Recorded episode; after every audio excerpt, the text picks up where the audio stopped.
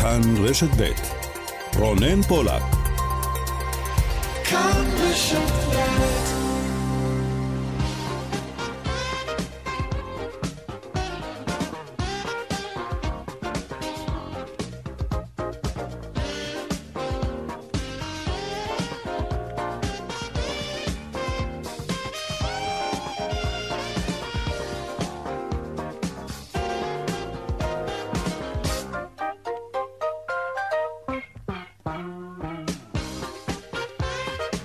עכשיו ארבע ועוד אה, חמש דקות וחצי, צבע הכסף, התוכנית הכלכלית כאן ברשת ב', שלום לכם. בואו נפנה רגע זרקור לטבריה, עיר תיירות על שפת ימה של הכנרת, הכמעט מלאה, עיר שמתפרנסת מתיירות, בתי מלון, מסעדות, אטרקציות, אלא שהעיר הזאת, בניגוד לאילת, לא תוכל ליהנות ממתווה האיים הירוקים.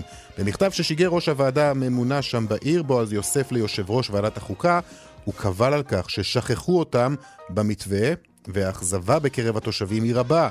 והנה עוד נתון טרי מהיום. שיעור האבטלה בטבריה עומד על כמעט 34 אחוזים. מבין ערי התיירות ניצבת טבריה במקום השני, אחרי אילת.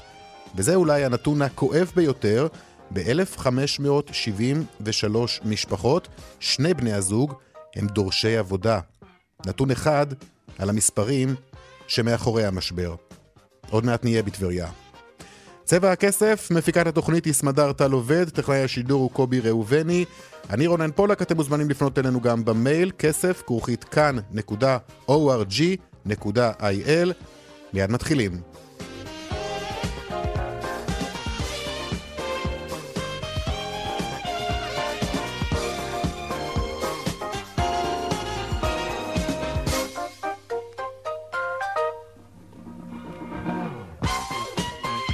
פותחים אה, כרגיל בכותרות צבע הכסף המרוץ לחיסון, ועכשיו פייזר משווה ואף מעלה. בצהריים עדכנה חברת התרופות את אה, תוצאות הניסוי שלה לחיסון נגד הקורונה. היא הודיעה כי יעילותו עומדת על 95%. שלום יואב זהבי, כתב תחום החוץ שלנו. שלום רונן, כן, משווה ומעלה, כפי שאמרת. אה, השלב השלישי בניסוי בחיסון של פייזר נמשך, 40 אלף אה, משתתפים. אה, בשבוע שעבר דיווחנו על 90 אחוזים, עכשיו 95 אחוזים במניעה של, של נגיף הקורונה. גם בקרב מבוגרים בני 65 ומעלה, וזו אולי הבשורה הכי מעודדת. מסך הבשורה המעודדת הזאת שיוצאת מחברת התרופות האמריקנית. רונן, הם גם אומרים שאין, לא נגרמו בעיות חמורות בכל מה שקשור לבטיחות החיסון. אה, בשבוע שעבר דיברנו על יותר מ-90 מקרים של הידבקות בקרב הנציינים. אה, מנהל התרופות האמריקני מבקש 164 מקרים כדי אה, שתוכל החברה להגיש בקשה לשימוש חירום בחיסון. היום אומרים כבר, כבר 170 מקרים. איתרנו, כך אומרים היום בפייזר, כלומר בתוך ימים מתכוונים להגיש בקשה לאישור חירום, אישור מזורז לשימוש בחיסון למנהל התרופות האמריקני. פייזר ככל הנראה הולכת להיות הראשונה שתשחרר את החיסון אה, להמונים, אפשר להגיד. סביר להניח שהראשונים שהתחסנו, כמו בכל מדינה, יהיו אנשים שעומדים בחזית המלחמה בקורונה, אה, רופאים, אחיות, אחים. אה, וכל מי שמתפקד ברשויות החירום, אולי גם אה, מורים ואחרים, זה המצב כרגע, החיסון מתקרב. אה, נזכיר שחיסון רוסי כבר יש, אגב, וגם כן. חיסון סיני שאושרו לשימוש מסוים.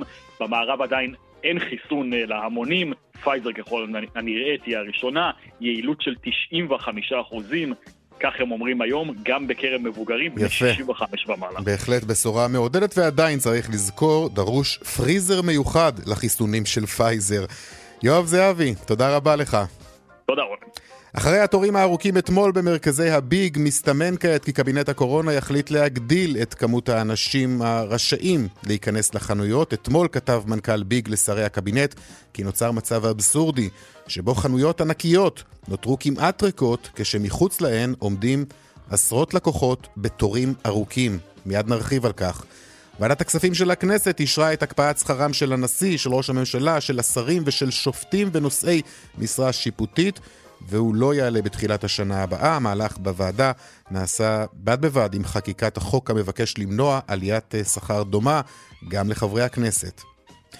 נשיא התאחדות התעשיינים, דוקטור רון תומר, תוקף את משרד האוצר היום בכנסת על כך שהם מסרבים לתמוך בחוק העדפת תוצרת הארץ.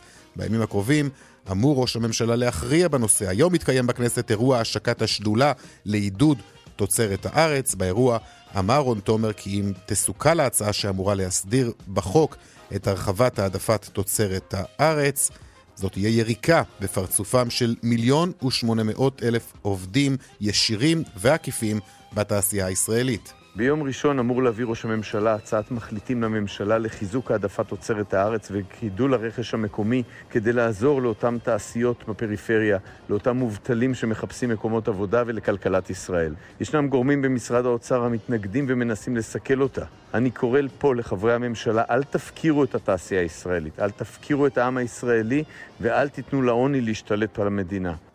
רווחי שיא של 103 מיליון דולר לשותפות הגז חברת אה, דלק קידוחים ברבעון השלישי של השנה. הרווח הנקי של החברה זינק בכ-70% לעומת הרבעון המקביל אשתקד. עיקר השינוי מקורו בעלייה של הכנסות החברה ממכירת גז למדינות האזור, כפי שאומר לצבע הכסף יוסי אבו, מנכ"ל דלק קידוחים. הגידול המשמעותי בייצוא הגז למדינות האזור במהלך הרבעון השלישי, לצד התחזקות הביקושים במשק הישראלי בעקבות היציאה מהסגרים, הובילו את דלק קידוחים לרבעון שיא, וכך גם לתשלום שיא בתמלוגי המדינה ממאגרי תמר ולוויתן.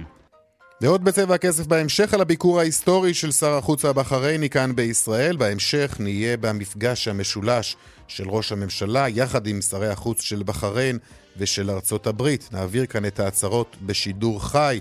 בחריין וישראל, בחריין וישראל יפתחו שגרירויות בתל אביב ובמנאמה ככל הנראה עוד השנה, כך סיכמו שר החוץ אשכנזי ועמיתו מבחריין בפגישתם במשרד החוץ בירושלים. ועוד בהמשך הקרב על החמאה, שר האוצר ישראל כץ הודיע היום כי הפטור ממכס על יבוא חמאה יוארך בשנתיים. הרפתנים זועמים, כמובן, וגם הדיווח משוקי הכספים, כרגיל לקראת סוף התוכנית. צבע הכסף, עד חמש, מיד ממשיכים.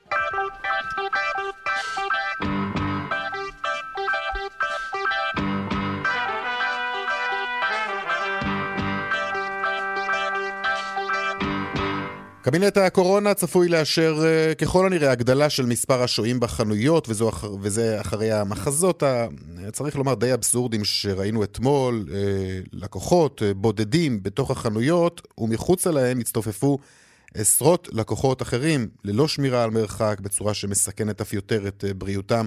שלום לך זאב קם, כתבנו בכנסת. שלום רונן, אחר הצהריים טובים. ובדיוק בנושא הזה גם מתקיים היום דיון בוועדת החוקה של הכנסת.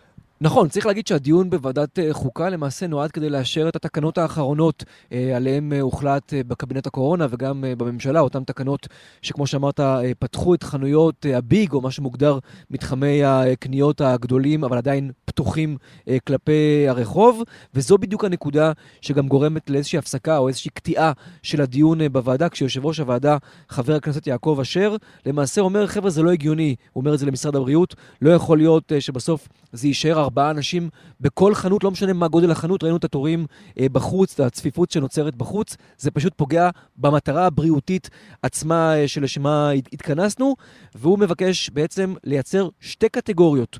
אה, רונן, קטגוריה אחת לחנויות קטנות עד 50 מטר תישאר עם, אותה, עם אותו אישור לארבעה אנשים בבת אחת אה, בחנות, אבל קטגוריה לחנויות גדולות יותר, מעל ל-50 מטר, שם כבר הוא מבקש לאפשר עשרה אנשים, עד עשרה אנשים בחנות. ראש שירותי אה, בריאות הציבור, אה, דוקטור שרון אלרועי פרייס, רוצה לבדוק את זה. בהמשך נתקל יושב ראש הוועדה יעקב אשר בשר הבריאות עצמו, אדלשטיין.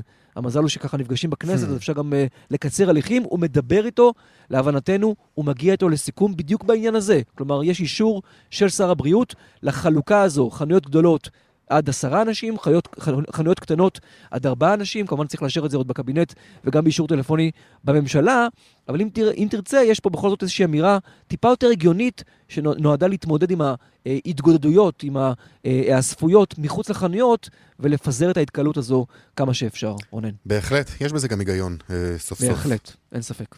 זאב קם, תודה. תודה, רונן. עכשיו לאילת, אחרי שהבוקר נכנס לתוקפו חוק האיים הירוקים, ומהבוקר למעשה אילת וגם אזור ים המלח הפכו לאזורים מיוחדים שהכניסה אליהם מותנית בהצגת בדיקת קורונה תקינה. המחסומים לבדיקות הנופשים פועלים משעות הבוקר והמלונות הם כבר פותחים את שעריהם. שלום לך כתבנו שרון עידן מאילת, שלום שרון. כן, שלום רונן מאילת. אנחנו בעצם היום ביום הראשון הרשמי שבו למעשה התחילו הבדיקות במחסומים עצמם. בוא נאמר רק איפה הם, יש לנו בכניסה לאילת שני מחסומים, אחד בכביש 90, אזור באר אורה, קצת אחרי נמלת תעופה רמון לכיוון העיר, לכיוון דרום. המחסום השני בכביש 12, אחרי נווה חריף לכיוון אילת.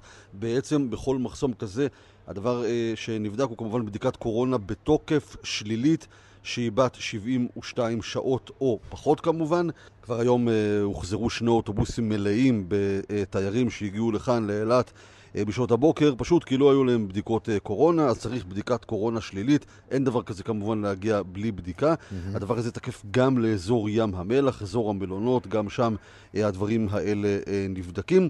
כאשר מגיעים לבתי המלון עצמם, רונן, גם פה לפני הצ'ק אין, שוב בדיקה של בדיקת קורונה, ורק אז כמובן אפשר לקבל את החדר. נזכיר שבאילת לפחות אה, המלונות שנפתחו כבר מקפידים על קפסולות גם בארוחות אה, הבוקר, הערב, בבריכה, כמעט בכל מקום, כלומר צריך לקחת גם את הדברים האלה בחשבון, אבל כן, העיר התניעה ועדיין ללא אטרקציות, כלומר הקניונים עדיין סגורים, המצפה התת-ימי עדיין סגור.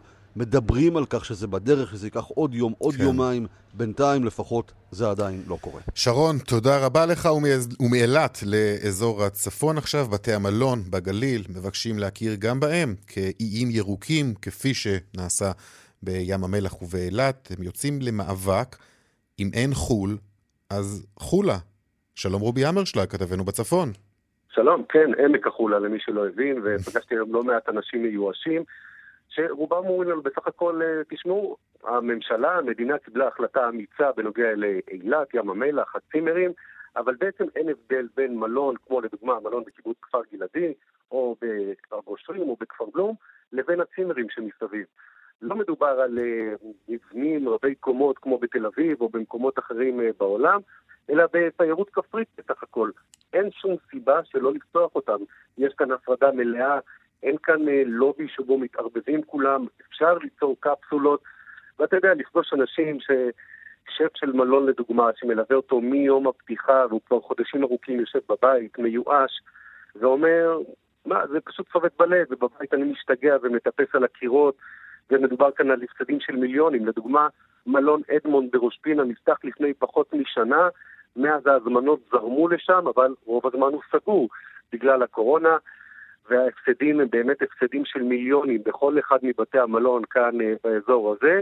לפני כעשרה ימים נפתחו סוף סוף הצימרים, העסקים שם, רונן, פורחים.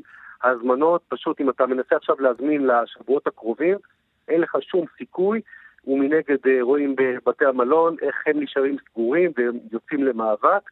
בואו נשמע דברים שאומר לנו יו"ר הזלץ, ראש המועצה האזורית גליל עליון, מי שמוביל את המאבק הזה למען פתיחת בתי המלון בצפון. נשמע. אני חושב שכבר כולם מבינים שהקורונה פה בשביל להישאר, והחוכמה למצוא איך חיים ליד ועם המחלה. בתוך זה הנושא הכלכלי בכלל והתיירותי בפרט הוא מאוד מאוד משמעותי. אני מברך על החלטה לפתוח גם באזור עין גדי וגם באזור אילת המלונות והתיירות. אותו דבר אפשר לעשות כאן. המלונות שלנו כאן בגליל העליון, כל המלונות, חמישה מלונות גדולים, וכך גם כפרי הצימרים או אתרי הצימרים, כולם בנויים בהתאם לתו הסגול, כניסות נפרדות, עם בדיקות קורונה מראש, משפחות גרעיניות. פנית אל מקבלי ההחלטות? כן, אנחנו בקשר עם ה... גם עם קבינט הקורונה וגם עם השר אורית פרקש. יחד עם זה, אני חושב שהבלבול והמבוכה שישנה שם בגלל המעורבות של הפוליטיקה בהחלטות מקשה לקבל את ההחלטות הנכונות. כן, עוד מי שטוען אה, שהפוליטיקה מעורבת כאן בהחלטות ואנחנו שומעים את זה יותר מדי פעמים. אגב, רובי, הצימרים אה, הם פתוחים, אתה אומר? אה, רוב אבל כפרי הצימרים לא. לא, אה, גם הרבה מכפרי הנופש, מה שמוגדר כפר נופש, לדוגמה כפר הנופש בקיבוץ עין גב, שהוא יכול להיחשב גם בית מלון, הוא פתוח. מדובר שם ביחידות אה, נופש, יחידות דיור. יש כל מיני דרכים לסדר את ארוחות הבוקר והארוחות המשותפות. חלק מוציאים חמגשיות לאורחים, mm. חלק עושים ארוחות בקפסולות. יש הרבה מאוד דרכים להתמודד עם זה, המרחבים הם גדולים ונרחבים, ואתה יודע, זה גם חמצן לאנשים שבאים להתארח. בהחלט. גם כמובן להרבה מאוד אנשים שמתפרנסים מהתיירות. ויש לא מעט כאלו שם uh, בצפון, בגליל. תודה, רובי אמרשלה, כתבנו בצפון. וכשמדברים על הצפון, הכוונה היא מן הסתם גם uh, לטבריה, ושימו לב לנתונים האלו שמפרסם היום שירות התעסוקה לגבי טבריה. שיעור האבטלה בעיר כמעט 34 אחוזים, ומבין uh, ערי התיירות uh, בארץ היא שנייה רק לאילת. אם כי צריך לזכור, אילת מתחילה להיפתח. שמענו הרי, ויהיו לכך ודאי השפעות גם על מצב התעסוקה שם. בטבריה עדיין לא רואים את האופק. שלום לך, אבי זמברג, מנהל שלום. מלון אסטוריה ויושב ראש התאחדות בתי המלון בטבריה. שלום לך. שמעת, שלום, שלום ואחר צהריים טובים. טוב, אתה... בזהירות בדרכים, כי הרבה שומעים את זה. תמיד כשאני בדרך מתל אביב אני שומע את התוכנית הזאת ואני נהנה ממנה מחדש. אה, אני רוצה אה, לציין, להוסיף על הדברים של רובי ארנשטיין, דבר נוסף. Mm-hmm. אצלנו בצפון, כולם הם אזרחי מדינת ישראל, תושבי הגליל, אין אצלנו עובדים זרים כמעט. וזה, ואין אצלנו עובדים זרים כמעט. Uh, ברור שכולנו, uh, בשביל תושבי אילת, בשביל המועסקים באילת, אנחנו שמחים שפתחו באילת, אנחנו, uh, אנחנו מברכים על כך, גם על ים המלח, אבל הפגיעה בטבריה היא אנושה, הפגיעה בכל הארץ היא אנושה, בטבריה במיוחד, כי העיר הזאת חיה ונושמת תיירות. כמו אילת וכמו ים המלח, ואתם רואים באמת את אילת ואת ים המלח, אזורים שנפתחים לתיירות במתווה הערים הירוקות. טבריה נותרה בחוץ. עד כמה זה מאכזב באמת ברמה ככה היומיומית, האישית, כמי שעוסק בתחום הזה? זה בהחלט מאכזב, כי אנחנו כל פעם מתאכזבים מחדש, מקפחים אותנו בעוד הרבה תחומים. אין שום סיבה שלא, אם הולכים על שרוולים, אפשר לעשות אותם גם בטבריה. נכון שלא כל המלונות ייהנו, אבל בכניסה הצפונית, שכביש 90 היום החדש, בכביש 90 הישן, זה, זה כביש פרטי לארבע מלונות. למה לא לממש את זה? זה מלון הסקוטי, זה מלון חופרון, זה, זה, זה מלונות לאונרדו שיש שם. יש את הכניסה הדרומית, למה לא לבצע את זה שם? כלומר, אתה אומר שזה אפשרי לביצוע? אתמול, שיגר אה, ראש הוועדה הממונה בטבריה, בועז יוסף, הוא שיגר מכתב ליושב ראש ועדת החוקה של הכנסת, הוא טען, שכחתם את טבריה, שגם היא נשענת על תיירות, ואת הדברים האלו גם אתה אומר כאן. אתה חושב, אבי זנדברג, כי טבריה... מסוגלת באמת לעמוד בקריטריונים של איי תיירות? הרי טבריה היא לא עיר ממש אה, מבודדת, כמו שאפשר אה, להגיד על אילת, אה, שאפשר ממש לפקח עליה בכניסות וביציאות. בהחלט, בהחלט, אלה אזורים של מלונאות בלבד, אלה לא, איפה שהיה תחלואה, ראשית, טבריה היום עיר ירוקה לגמרי, יש 32 מקרים mm-hmm. בכל העיר בשכונות ספציפיות, דרך אגב, ככה זה היה כל התקופה. התחלואה לא הייתה באזורי בתי המלון, התחלואה הייתה באזורים מרוחקים מבתי המלון. אה, הם אה, רחוקים בתי המלון, וזה היה המצב. ויש גם דרך אחרת.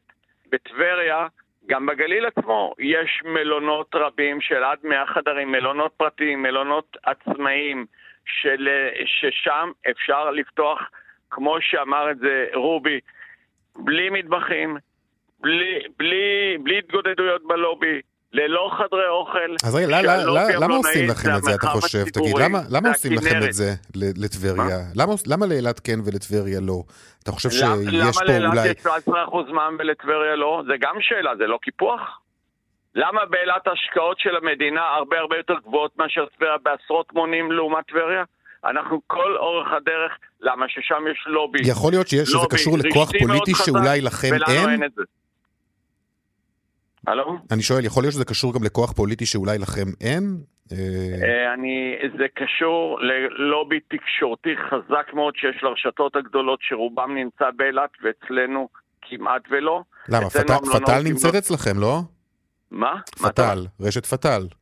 אה, יש 11 מלונות פתל באילת, הרבה יותר רווחי לפתוח שם כי שם יש פטור ממע"מ ולנו אין את זה. ופתאל זה רשת אחת שיש בטבריה, ויש עוד כמה רשתות קטנות. תגיד... פתאל וישרוטל, וביחד עם כל הרשתות האחרות, זה כוח, אה, זה כוח וזו עוצמה בלתי רגילה לעומת מה שיש אצלנו כאן. כאן יש מלונאות של בודדים, אה, מלונאות פרטית. שהם לא יכולים להשקיע בלוביסטים ובתקשורת, מה שמושקעים שם. אבי, כמה זמן בתי המלון אצלכם אה, סגורים?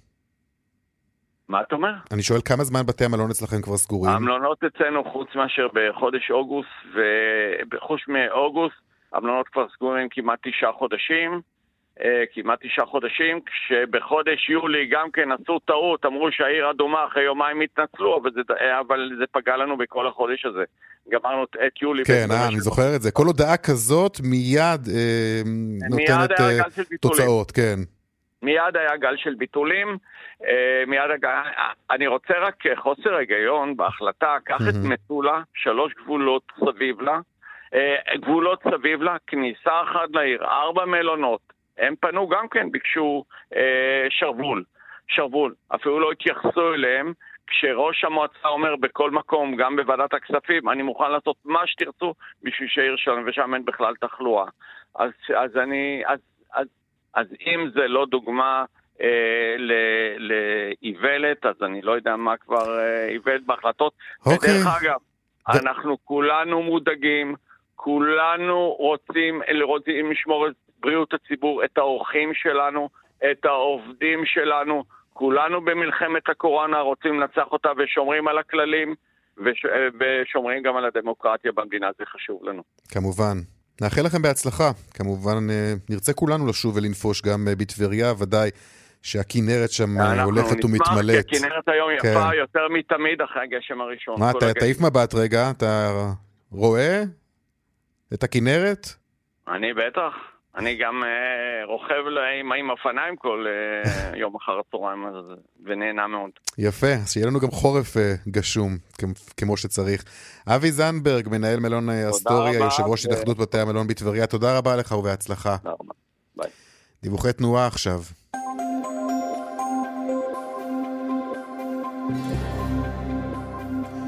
בירושלים, בשל ביקורו של שר החוץ האמריקני, מהיום ועד יום אה, שישי צפויים אה, שיבושי תנועה וחסימות צירים. אה, היום התנועה כבר חסומה, חסומה לסירוגין למעשה בדרך תל אביב-ירושלים, ממחלף גנות עד גינות סחרוב. כמו כן, התנועה תחסם לתנועה יציאה בדרך 6 במחלף בן שמן לכיוון ירושלים. התנועה תופנה לדרכים חלופיות. אה, יש עוד הרבה עדכונים שנוגעים לביקור הזה של שר החוץ האמריקני. אתם מוזמנים כמובן להתעדכן דרך, אה, אה, דרך מוקד התנועה שלנו. עכשיו נצא להפסקת פרסומות קצרה, ומיד נחזור עם עוד עניינים.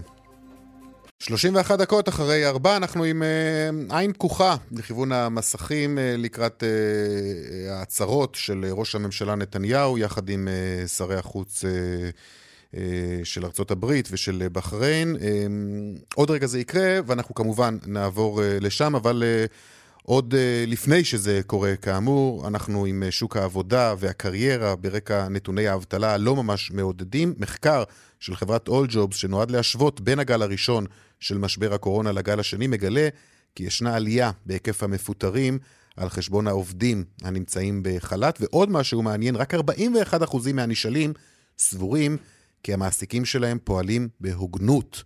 שלום עינב בוימפלד, מנהלת המחקר והתוכן ב-all jobs. שלום.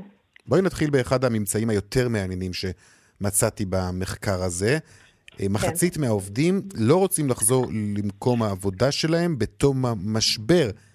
תסבירי. נכון. אה, בעצם שאלנו אנשים האם הם יחזרו לאותו מקום עבודה כשהמשבר שלהם יסתיים. באופן מפתיע, ואולי קצת מנוגד למה שרואים בשטח, אז ראינו למשל ש-29% אמרו שהם בכלל לא רוצים לחזור למקום העבודה שלהם בסיום המשבר, לעומת הסקר שעשינו בגל הראשון, שהיה שם 18%, אז יש פה זינוק. Mm-hmm. וחוץ מזה, גם היו אנשים שאמרו, אנחנו נחזור, אבל רק עד שנמצא משרה אחרת. זאת אומרת, משאירים את, ה- את העבודה שלהם במין הולד כזה. זה סוג של חישוב מסלול מחדש שהם עושים, יכול מאוד להיות? מנצלים את המשבר הזה לעשות שינויים גם בחייהם, בחיי הקריירה שלהם? כן, כמו כל משבר, כמו כל uh, פאוזה בחיים, זה תמיד נותן לנו את ההזדמנות לעצור ולבחון מחדש. צריך לזכור שזה משבר בסדר גודל כזה, גם משנה חברות, משנה את השוק, ויכול להיות שהרבה אנשים מבינים שגם אם מקום העבודה שלהם יחזיר אותם, וגם אם הוא יחזור לפעול, uh, הדברים אצלם, בתוך הבית שלהם, בתוך החיים שלהם ישתנו, והם כבר לא יוכלו לחזור לאותו המקום. טוב, uh, נתון נוסף מעניין, ואני אנסה גם לתרגם את זה אולי לתחושה שהייתה ללא מעט עובדים בסגר הראשון, אז הייתה איזושהי תחושה של הזדהות וסימפתיה עם המעסיק, נכון. הבנה למצב שנוצר, אלא שבסגר השני העובדים כבר מגלים פחות תמיכה במעסיקים שלהם? כן, לגמרי. אנחנו שאלנו אותם באיזה מידה הם מרגישים שמקום העבודה שלהם נוהג איתם בהוגנות, בתוך המשבר, בעקבות המשבר. ואם בסקר הראשון ראינו שבאמת 60 אה, אחוז הרגישו שה... עסקים התנהגו איתם בהוגנות, ובעצם גילו, כמו שאתה אומר, אמפתיה וסימפתיה למצב של העסקים שהם עצמם גם נתפסו בעצם לא מוכנים. אז בעצם עכשיו, אחרי הסגר השני ואחרי הגל השני, יש איזושהי תחושה שהאמון בין המעסיקים לעובדים הולך ומתערער, ושהסבלנות מתחילה להיגמר, ו- וזה טבעי, כי דברים שאולי התקבלו בהבנה בהתחלה, כבר הולכים ופחות mm. מתקבלים בהבנה עכשיו. גם העובדים הרגישו שאם uh, בגל הראשון העסקים נתפסו לא מוכנים, אז עכשיו כבר כן היה להם מספיק זמן להתארגן ולהכין את עצמם. אה, ודבר נוסף זה שאחרי הגל הראשון, הרבה מהעובדים של החברה הוצאו לחל"ת ופוטרו, ובעצם העובדים שנשארו הרגישו שהם הנבחרת המצומצמת שאיתה הארגון בעצם בחר להמשיך הלאה, mm-hmm. ולכן אין שום סיבה להמשיך ולפגוע בהם. וברגע שגם בגל השני הוציאו אותם לחל"ת והתחילו לפטר יותר ויותר, אז באמת הדבר הזה יתקבל בהרבה פחות הבנה. תגידי, יכול להיות גם שמנהלים אה, ניצלו קצת את המשבר הזה לפטר במסווה של התייעלות? כלומר, משהו שאולי הם רצו והיה להם ככה בקנה תקופה מאוד ארוכה, אבל רק עכשיו בשלב עבורם ההזדמנות? אני לא חושבת ש... זאת אומרת, זו הסתכלות אה, טיפה צינית, אני יכולה להבין מאיפה זה מגיע, אבל אני חושבת שבאמת המשבר תפס את רוב החברות במשק לא מוכנות. גם צריך לזכור ש... אתה יודע, שאומרים מעסיקים, אנחנו תמיד חושבים בראש של מה... על תאגידים נורא גדולים, mm-hmm. על הגופים הגדולים במשק, אבל רוב העסקים ורוב המעסיקים במדינת, במדינת ישראל הם עסקים קטנים ובינוניים, עסקים קטנים שנאבקים יום-יום לשמור את הראש שלהם מעל המים, שמחזיקים בין 5, 10, 20 עובדים.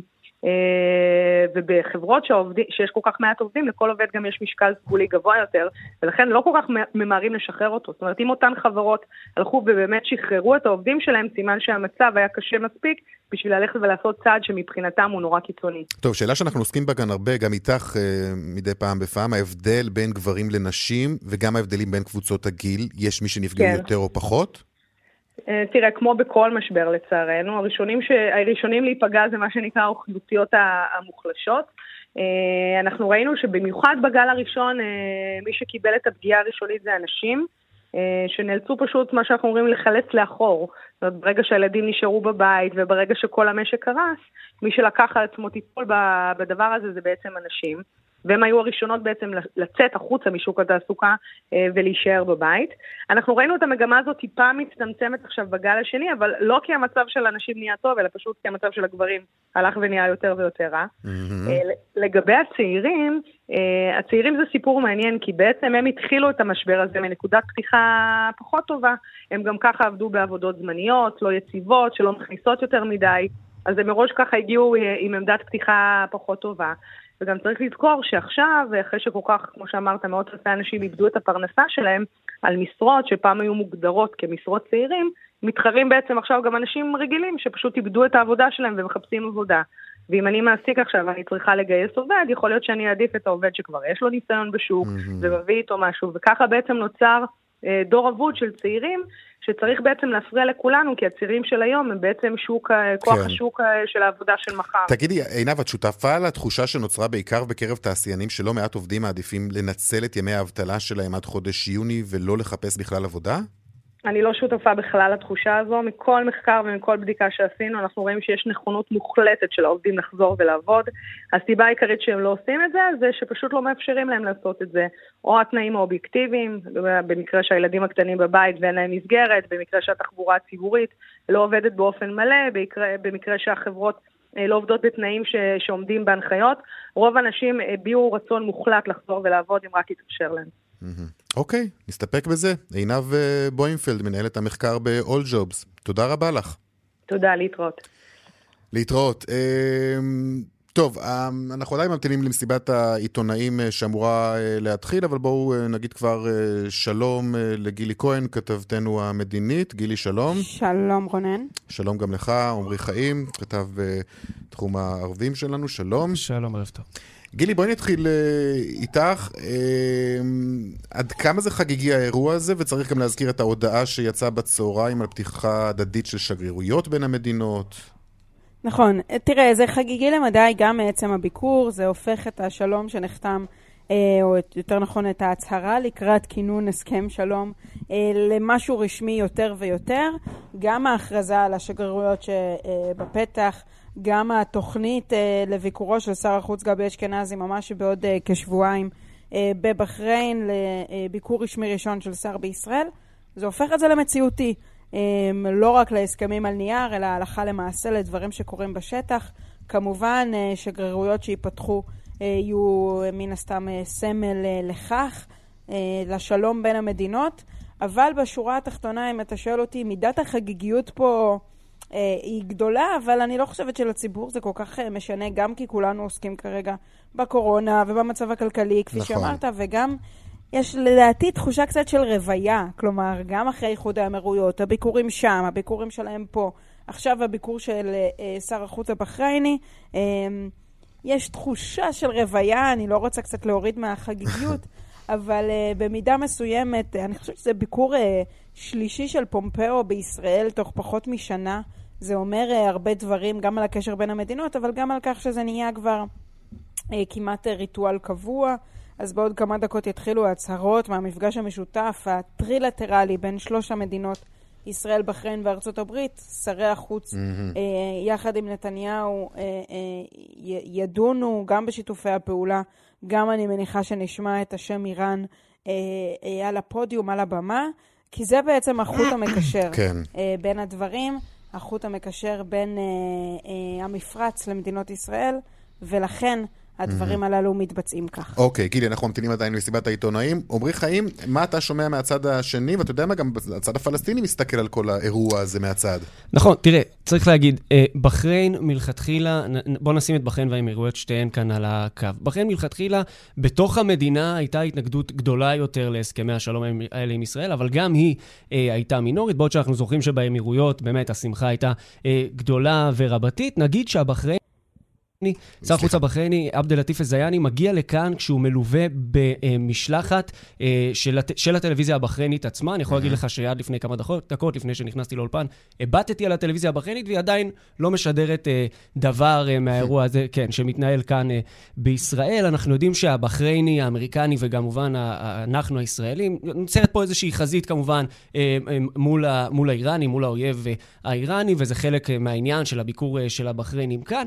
אם נדבר על הפלסטינים, הפלסטינים... אה, בוא נאמר ככה, למדו קצת להתנהל יותר ברגישות מול uh, העניין הזה של נרמול היחסים של מדינות ערב uh, איתנו. בעבר הם תקפו יותר בחריפות את המדינות האלה, ועכשיו הם הרבה יותר שקטים. אנחנו לא רואים איזשהו גינוי רשמי פלסטיני היום לביקור הזה של עבד אל-לטיף א-זיאני כאן בישראל. כן גינוי אחד ממש קטן של הג'יהאד האיסלאמי מעזה, שאנחנו יודעים שזה ארגון אה, הרבה יותר אה, ניצי בזירה הפלסטינית, אבל אין איזשהו משהו אה, רשמי פלסטיני שמתנגד אה, לאירוע הזה. כן התנגדות לנושא הזה שפומפאו עתיד לבקר בהתנחלויות, בפסגות. אה, כמובן זה מה שאנחנו רואים, הפלסטינים בינתיים שקטים. ובבחריין מקבלים את זה בהבנה, ויש שיגידו אפילו חלק אה, באהבה, את הביקור הזה ואת פתיחת היחסים הזאת החדשה. אוקיי, טוב, אנחנו אז אה, ממתינים עדיין uh, למסיבת העיתונאים, שמן הסתם תתחיל uh, ממש בדקות הקרובות. בואו נצא להפסקת פרסומות קצרה, ומיד אחר כך נחזור להצהרות האלו.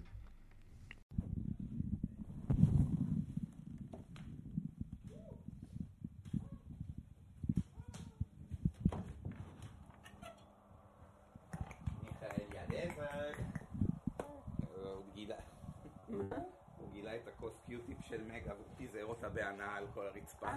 עושה את זה כמה פעמים, הוא גם אוסף את זה. הוא לא אוסף את זה. Mm.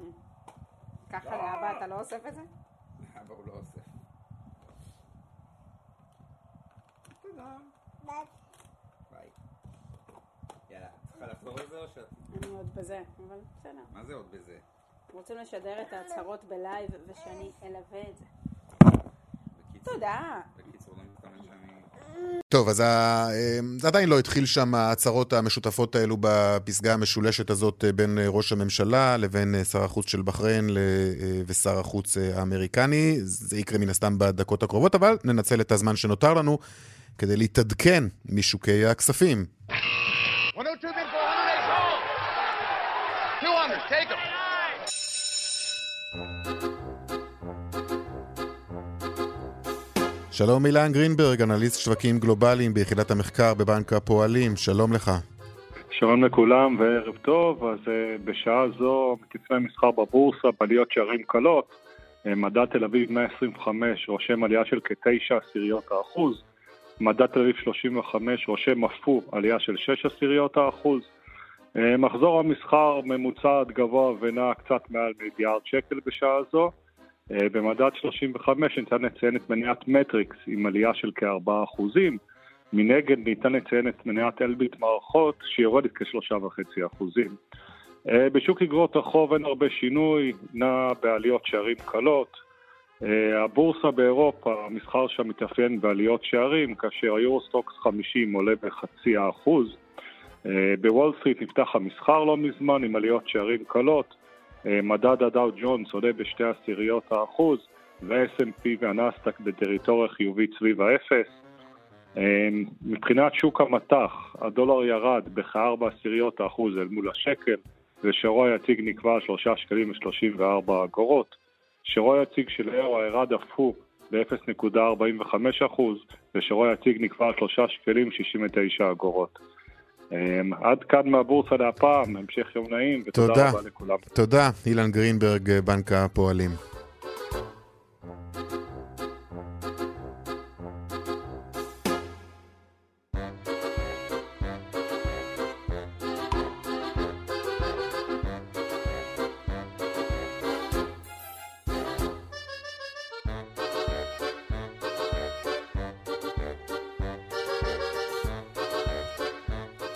טוב, זה עדיין מתעכב. כאמור, אנחנו uh, עם העיניים uh, להצהרות uh, במעון ראש הממשלה. זה אמור להתחיל ממש בדקות הקרובות, ולכן אנחנו עוד...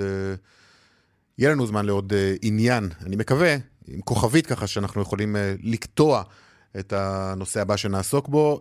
הקרב על החמאה, סוגיה שמסעירה את ענף החלב כבר תקופה ארוכה, והיום מודיע שר האוצר ישראל כץ כי החליט להמשיך את הפטור ממכס על יבוא החמאה מחו"ל למשך שנתיים. הוא נימק את ההחלטה שלו בכך שהיבוא ימנע מצבי מחסור כפי שהתרחשו בעבר, וזה יאפשר אה, תחרות בענף החלב באמצעות הגדלת מגוון האפשרויות העומדות בפני הצרכן והורדת אה, יוקר המחיה. שלום לך, אה, נני סיימן, חברת הנהלת ענף המזון באיגוד לשכות המסחר. שלום. שלום, שלום. ושלום לליאור שמחה, מנכ"ל התאחדות יצרני החלב. אהלן, אהלן. טוב, אה, נני, נתחיל איתך. אה, מן הסתם, אה, אתם מברכים, כי אתם יוצאים מורווחים מההחלטה הזאת של משרד האוצר. זה דבר שייתן לשוק להיבנות בצורה מסודרת, עם איכויות של חמאות, עם עם אפשרויות לתת... טוב, רק שנייה, בואי, אני, אני נאלץ, אני נאלץ, בואי, התחלנו את האייטם הזה ושמתי איזושהי כוכבית שיכול להיות שאנחנו נאלץ לקטוע, אז אני רוצה להתנצל בפני שניכם, אנחנו כמובן נעסוק בנושא הזה אה, כנראה בתוכנית הבאה שלנו, אבל עכשיו אנחנו, אז קודם כל אני רוצה להודות לכם, ושוב, אה, אנחנו מתנצלים, אבל אנחנו רוצים לפנות אה, כעת למעון ראש הממשלה, לשמוע את ההצהרות של ראש הממשלה, יחד עם שר החוץ הבחרייני והאמריקני. It's a pleasure to see you again, and it's a tremendous pleasure to welcome you for the first time ever in Jerusalem. אני רוצה לצרף גם את יואב זהבי, כתב תחום החוץ שלנו, שמקשיב לדברים. יואב. Our dear friend, the U.S. Ambassador to uh, Israel, David Friedman, uh, National Security Advisor of Israel, Meir Ben Shabbat, and uh, my Chief of Staff, Asher Chayun. Just two months ago, we made history in Washington. we signed the seminal Abraham, Abraham Accords. Accords. I, want thank, I want to thank President Trump, Secretary Pompeo, and the President's able peace team led by Jared Kushner for their leadership and vision in advancing this historic peace. Three peace agreements in six weeks. I don't think it gets much better than that. Today we're making history again. This is the first ever official ministerial visit זה הביקור הרשמי הראשון מממלכת בחריין כאן בישראל. On the road to peace between our two countries and peace in the region. The peace, the peace between Israel and Bahrain is built on solid foundations of mutual appreciation and shared interest. Like Israel, Bahrain respects the past while embracing the future. השלום Like בין Israel, ישראל לבחריין מבוסס על אינטרסים משותפים והבנות הדדיות. Like Israel, Bahrain has built a thriving economy by fostering innovation and free enterprise. כמו ישראל, גם בחריין בנתה את הכלכלה שלה לחדשנות I'm not extending וטכנולוגיות. this analogy beyond its limits, but Bahrain has natural gas and oil. But it לבחריין doesn't משאבים depend טבעיים on these כמו גז טבעי resources alone. ונפט. It has a robust and modern economy with uh, thriving e-commerce and fintech, cutting-edge aluminum production, אבל זה לא הכל, יש לה cutting-edge גם tourism, כלכלה and שמבוססת much על more. טכנולוגיות And today, חדשניות. What we're doing in this visit is expanding the much more. Because what we're doing is to enable the free flow of ideas, innovators, entrepreneurs between Israel and מה Bahrain. שאנחנו both עושים כאן הוא directions. להניע And we are רעיונות unleashing אה, a ויזמות בין tremendously ישראל potent לבחריין. economic force, and a force for peace for the benefit of both our peoples. And we're not doing this in the distant future. ומביאים את השלום We're doing it לשני right העמים, now, בבחריין as we ובישראל. speak. אנחנו לא עושים את And it's זה happening with astonishing speed. בעתיד, אלא כאן עכשיו, Israelis are ממש flying בזמן to שאנחנו Bahrain, מדברים. Bahrainis are flying to Israel. The sky בחריינים מגיעים is no לישראל, longer the ישראלים limit. מגיעים לבחריין. Foreign Minister Al Zayani, please convey to King Hamad my heartfelt admiration for his visionary and courageous leadership. In 2019, His Majesty hosted a regional economic summit that brought together אני פונה Bahrainis, לשר החוץ Israelis, הבחרייני Americans, ומבקש ממנו לשלוח את representatives from ברכותיי across the למלך Middle East בחריין. and beyond. And I think that meeting, which was poo-pooed at the time, was actually a harbinger of good things to come. It was a tremendously important step שאיתו נפגשנו on our בשנה common שעברה, path to reconciliation ואני and חושב peace. שזה Today, King הצעד Hamad and I שהוביל are בסופו של building a דבר bridge of להסכם peace בינינו. that many others will cross in the future. Secretary Pompeo, Mike, I thank you again for your unwavering friendship. מודה ראש I don't say הממשלה that as נתניהו lip service, למזכיר it's המדינה האמריקני unwavering פומפאו על הידידות constant at all times. And I ask you to convey to President Trump my deep appreciation and the appreciation of our grateful nation for all אני מבקש ממך, אומר נתניהו לפומפאו, להביע את הערכתי ואת הערכתו של העם. בישראל אה, לנשיא דונלד טראמפ, נשיא ארצות הברית. many contacts over the years. לישראל ובחריין היו קשרים רבים לאורך השנים.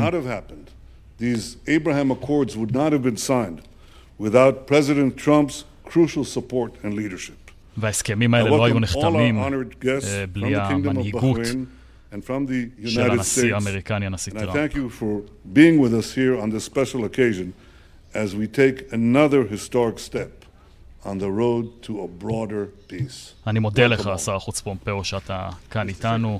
Thank you.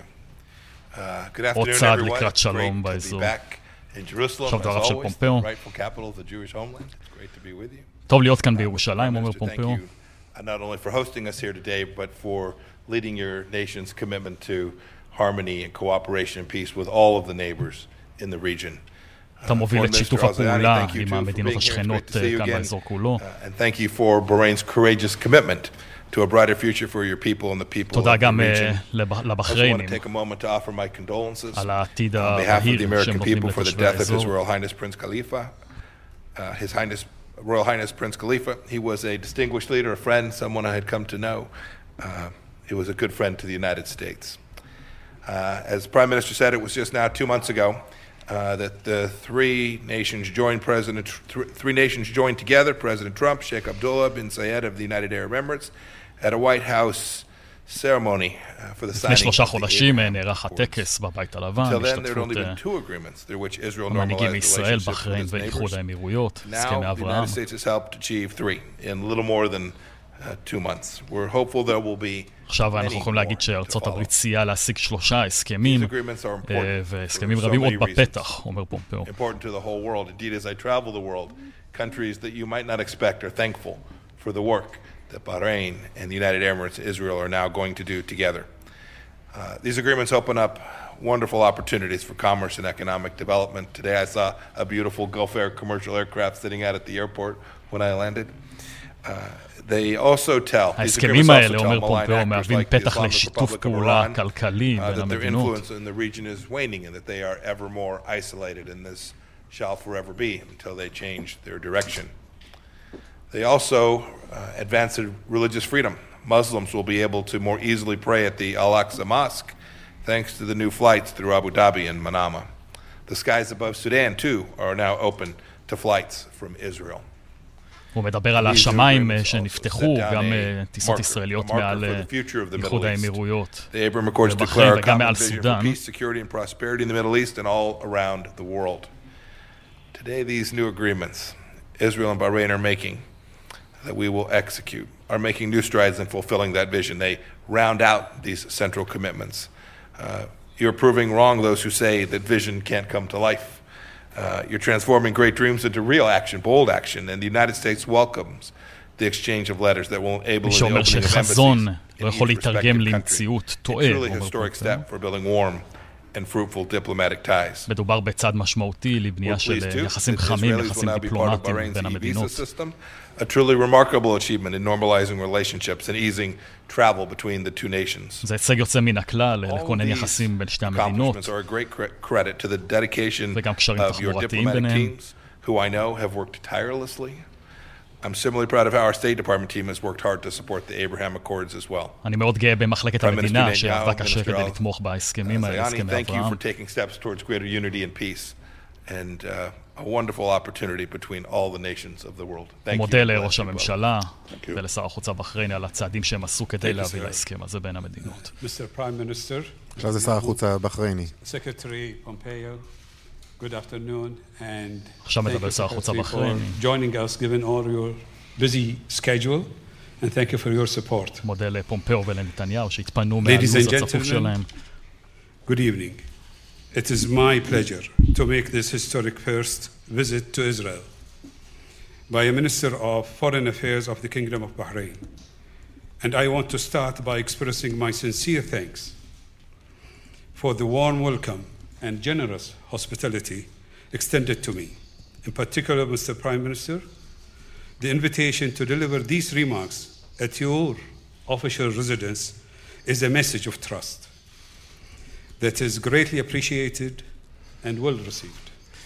אומר שר החוץ הבחרייני, זה כבוד גדול להופיע כאן בביקור רשמי ראשון. אני רוצה להודות על האירוח החם שלי כאן ולראש הממשלה, נתניהו ספציפית, שמארח אותי במעון שלו.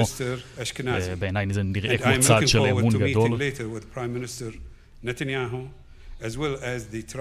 אני מחכה לפגוש את שר החוץ האשכנזי וגם להיפגש בארבע עיניים עם ראש הממשלה נתניהו וגם עם שר החוץ האמריקני פומפאו.